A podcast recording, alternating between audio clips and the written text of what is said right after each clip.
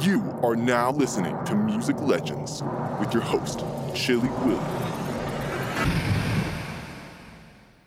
What's up, ladies and germs? It's your boy Chili Willie, aka Michael Scott's therapist and witch doctor. On today's episode, our music legend has basically created a brand new style of music and received six Grammy nominations for it, which is not too shabby for a 37 year old. This 37 year old is a cool cat and a mysterious cat.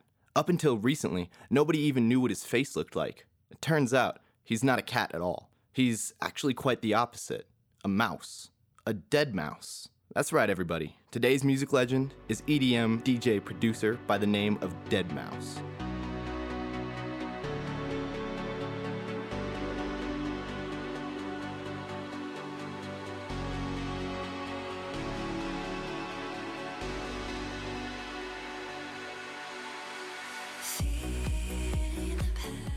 Those are some sweet Canadian beats right there. That's right.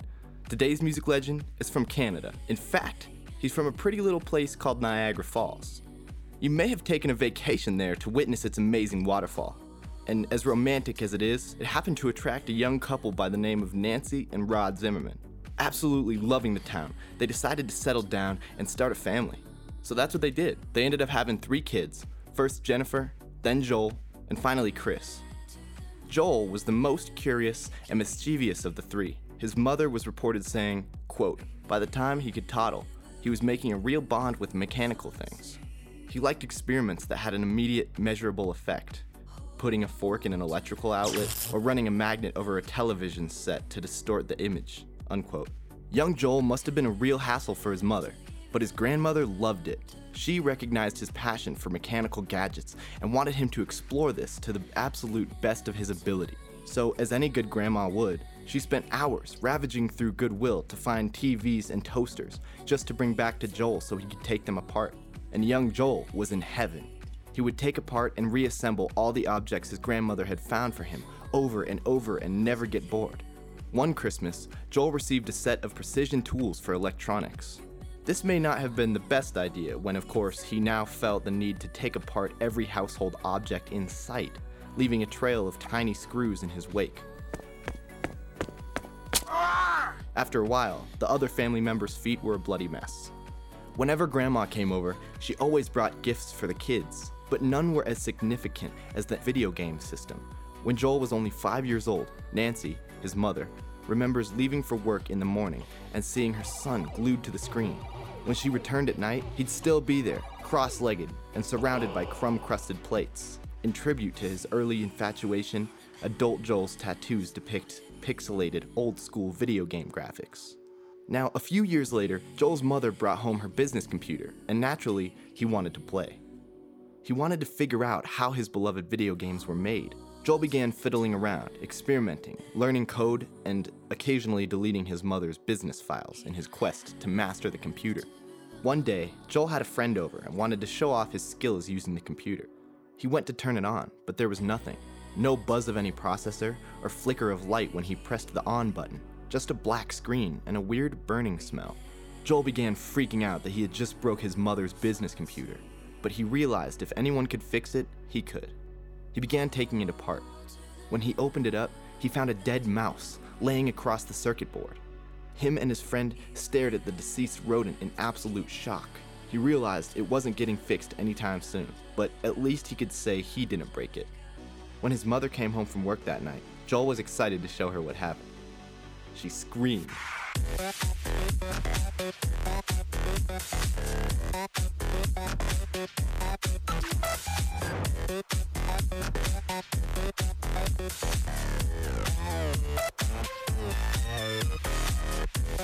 The next day, Joel got to school and walked down the hall to his first class. Hey, what's up, Dead Mouse? Hey, Dead Mouse, what's up, man? Word spread about what had happened the night before, and the nickname caught on. When Joel was 14 years old, he discovered the online chat room. One day, he announced he communicated on a chat room with a stranger from the other side of the world. His mother laughed, assuming she was the butt of some geeky joke, but he was telling the truth. Joel was having conversations with people all around the world via chat room. But these people didn't know him as Joel. As far as they were concerned, he was Deadmau5, which is what he made his account name.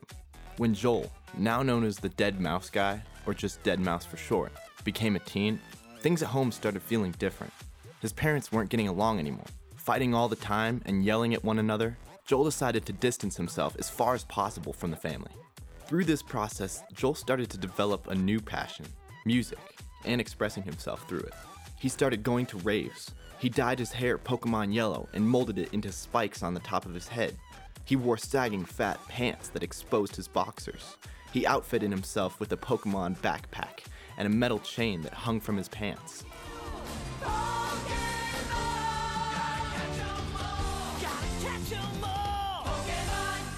Although Joel's parents still weren't quite getting along, they agreed on one thing to let their kids express their creativity. It was the 90s, and although Joel was getting older, the internet and electronic music were still in their infancy. The early stages of electronic music were performed in abandoned warehouses on the edge of town, almost like a secret society filled with disc jockeys and geeky engineers. Joel found his place, his people, but most importantly, his new obsession.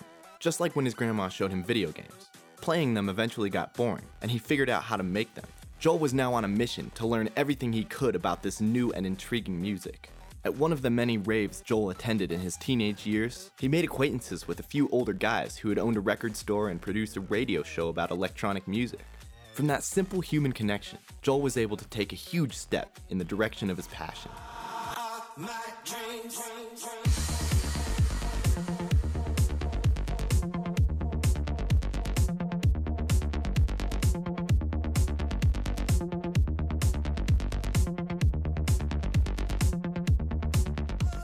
As it turned out, because I made that human connection, and, and like I said, this is going to keep tying into my point. As as as I made that human connection, that human interaction, that actually get off the fucking internet and go do shit thing. Uh, you know, now Adam says, well, hey, you know, uh, we're a bunch of DJs, and by DJs I mean they were like DJs. They had vinyl turntables and all that shit because fuck, Pioneer wasn't even on the fucking market at that time or whatever. Um, besides the point. So he says, "Oh, well, you know, we're DJs, and we get some guys, uh, some hip hop guys from, you know, Rochester and uh, another DJ from Niagara Falls, and we put together this radio show." And I was like, "Oh wow, that's really cool. Can I fucking can I?" He's like, "You know, hey, we're gonna we're gonna tape the show, you know, and uh, you should come by and just just fucking hang out, you know." And then that's what I did. I I hung out. I was the fucking kid that just sat in a fucking chair and watched these guys fucking DJ right now. Joel started hanging around with these guys more and more, and he eventually became friends with them. Within a couple months, he had free roam to come and go whenever he pleased in the record store. fuck, sounds good to me. So, you know, skip fucking school and go to go hang out at a record shop, right? It's like fucking every kid's dream when you're 16, you know. I, you couldn't you couldn't get me out of that fucking studio. Like my mom would be calling, like, "Where's Joel? You gotta come home." No, no, no. You know, and then it would be like, you know, of course you. st- When you're around 17, 18, you know, none of that shit applies. So literally, I would pull all-nighters in there and just fucking just dick around in the back of the record shop while they, they were like more DJs. You know what I mean? You heard him, folks. He was living every 16 year old's dream. There was no way anyone could get him out of that record store once he got there. But he knew there was some way he could dig deeper into the electronic music scene. So, acting on nothing but a spontaneous thought, 16 year old Joel shook out his piggy bank, hopped on his bike, and rode off to the nearest music supply store. He was ready to buy everything and anything he needed to make electronic music himself. But it wasn't that simple. He arrived and walked up to the cashier. What do I need to buy to become a DJ? He said with a huge grin on his face. This was right around the time when music production software was first being created. Unfortunately for Joel, it was about $350 just for the software, which was a little bit out of Joel's piggy bank budget. He went home that day disappointed, but it wasn't long before he was back out there soaking up music like a sponge. Weirdly, not weirdly enough, you know, came to a point where I was kind of superseding uh, everyone in in terms of how to how to do something, you know. So you know, it, uh, some of the guys from the record shop would be like, "I have to put together this commercial," and I. I don't know fucking how to do this trick or this thing or make a jingle or whatever. I'm just I just record the show and we'll fucking slap it on the CD and drop it off at the radio station. It's like, well, fuck here. You know what I mean? So I I, I kind of outpaced everyone in terms of technology. He had an amazing knowledge of technology, and he was only just about to graduate high school. However, right before he graduated, the record store unexpectedly closed down and Joel lost touch with his new friends who owned it. He was left with a fatal question. Now what? I got some jobs. I worked in a cannery, f- fucking peeling peaches and pears, uh, which I will never eat to this day. I still will never eat another peach or another fucking pear. It- every time I smell one, see one, or whatever, it just drives me fucking bonkers because that job was so horrible. Working at a cannery, I'm, I don't wish that on fucking Garrick's, dude. It was bad. Yeah, fuck the pears, dude. I was like, fuck pears. Well, now he's scarred for life thanks to peaches and pears. But as he worked through the peach and pear filled hell, Yeah, fuck the pears, dude. Joel was able to save up enough money to get his very own computer and production software. He was finally able to make the music he loved and write from his bedroom. But Joel started growing frustrated. Nothing he was making was coming out the way he wanted it to. Nothing felt right. So, yet again, he turned off his computer to make a human connection.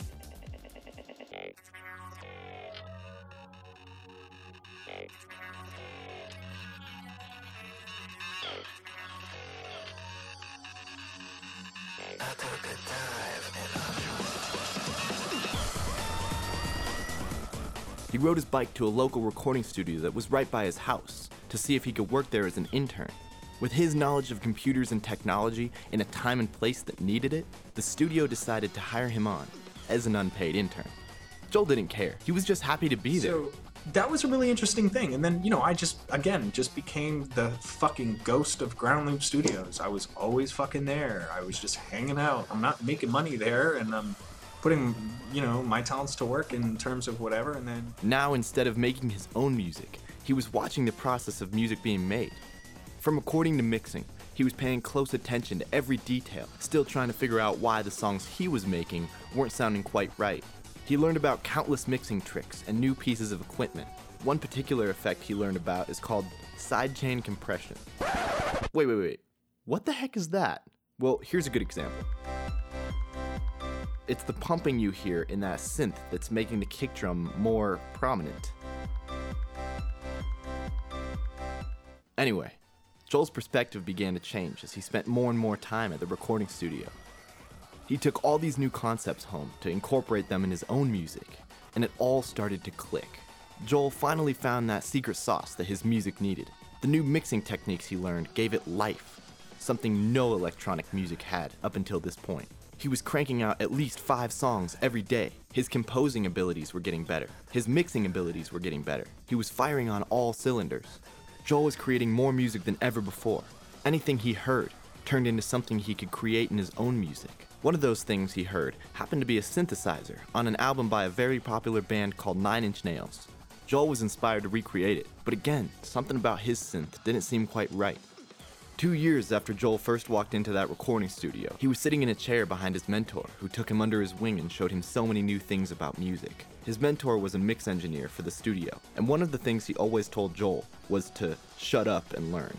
But today there was something on Joel's mind he just had to let out. So, yet again, he acted on a spontaneous, impulsive decision. Find out what that spontaneous, impulsive decision was right after this short break. What's up, folks? As you might already know, I love podcasting. I love listening to new podcasts. I love learning new things. But today, I want to talk to you about a particular podcast called The Final Percent. The Final Percent gives you creative, outside the box tips on how to run a business, become an effective leader, and simply grow as a human being.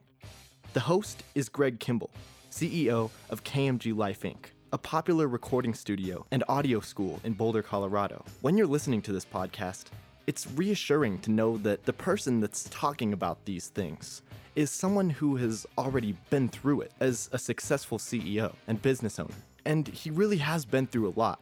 Not only that, but he's become a personal inspiration of mine. So why not let him become an inspiration for you too? Check out the Final Percent podcast on iTunes now. Now back to Music Legends. As Joel acted on a spontaneous decision, before he could even process that particular thought, it just came out. Hey, do you know of the band Nine Inch Nails? Joel said. The mix engineer turned around, smiling. It turns out he knew the band personally. He recorded one of their first records a few years previously. He liked Joel enough to give him the email of the band's frontman, and in no time, Joel was sitting down to email Trent Reznor, the frontman of Nine Inch Nails. Joel didn't care about what synthesizer they used anymore. He was more interested in using this opportunity to introduce popular music to electronic music. So Joel sat there at his computer, staring at the screen of music he'd created, his finger on the mouse twitching nervously as he contemplated clicking the send button. This was one of the few times in his life that he struggled to act on impulse, but he did it. And I'm sure he was happy when he did, because it only took a couple days to get a response.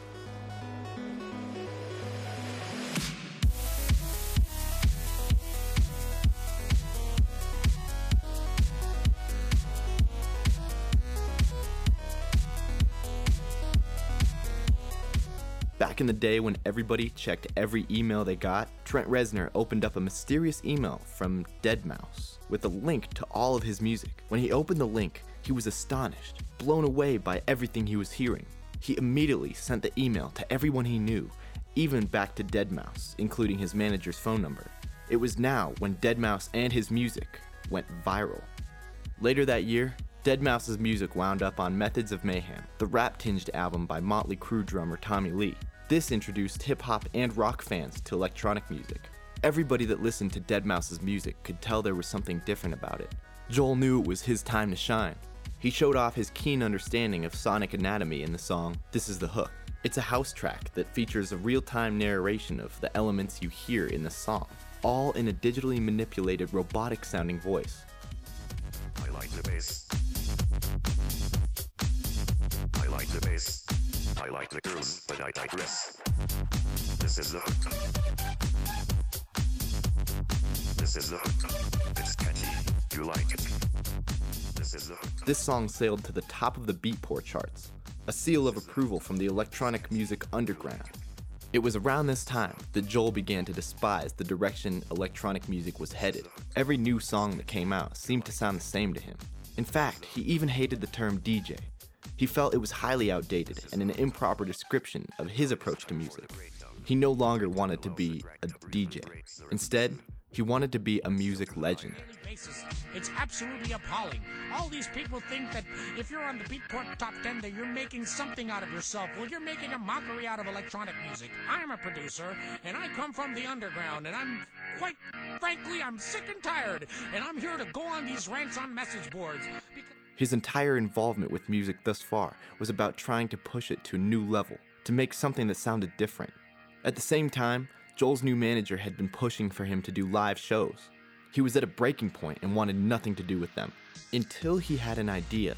He found an old 3D image of a mouse head which he created years ago while learning about 3D imaging. The kid that once took apart computers just to put them back together was now building a life size mouse head. A few weeks later was his first ever show. Dead Mouse walked on stage. The huge crowd gasped and screamed from sheer bewilderment. His music alone was crazy, but this was on a whole nother level. Dead Mouse said nothing as he sat down and his giant mouse mask began to glow.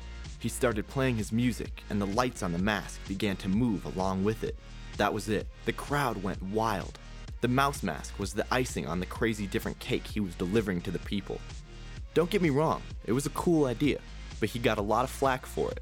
In March 2014, it was reported that the Walt Disney Company had filed a request with the United States Patent and Trademark Office to investigate Deadmau5's application to register the mouse head emblem as a trademark. And I have to say, the resemblance of Mickey Mouse and the mouse head is pretty close, and Disney seems to think so too, arguing that the mouse head might cause a little bit of confusion because it's, quote, nearly identical in appearance, connotation, and overall commercial impression, unquote.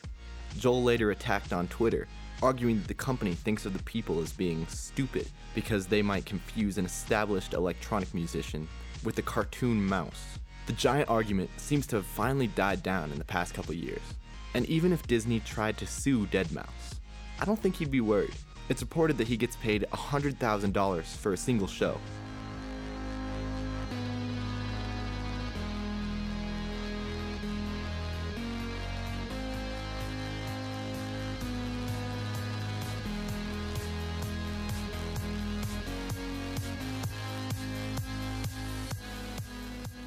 Although he has yet to win a Grammy, Deadmau5 has been nominated six times.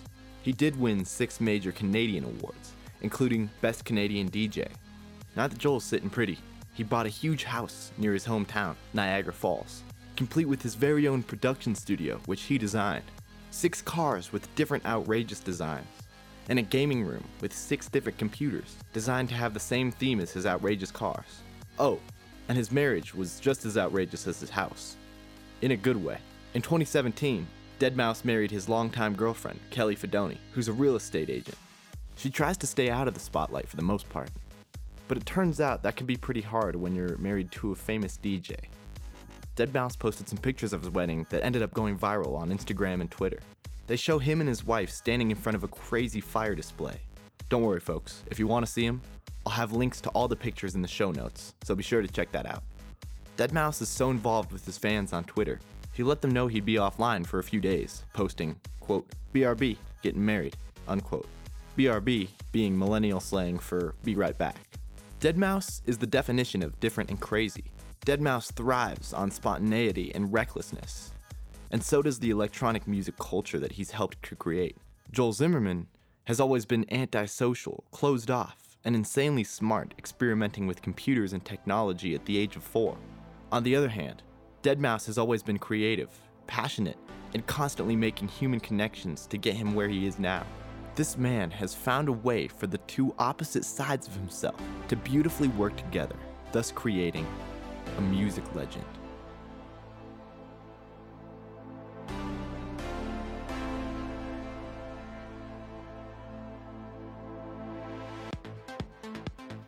Thank you all so much for listening to Music Legends. If you haven't already, share it with some friends. And if you liked what you just heard, write me a good review on iTunes or wherever you listen. I know it seems like a simple little thing, but it really does mean the world to me. This episode was produced, edited, and recorded by me, Chili Willie. I also want to give a quick but big shout out to my friend and teacher Chase Thompson, who helps a bunch as well. He's a complete badass when it comes to podcasting and pretty much anything else audio related. Thanks for everything. It's only the beginning. And for everyone else, what music legend do you want me to do next? Hit me on the email at musiclegendspodcast at gmail.com or the snail mail or a paper scroll sealed by wax, whichever way you prefer to transfer words. This has been Music Legends with Chili.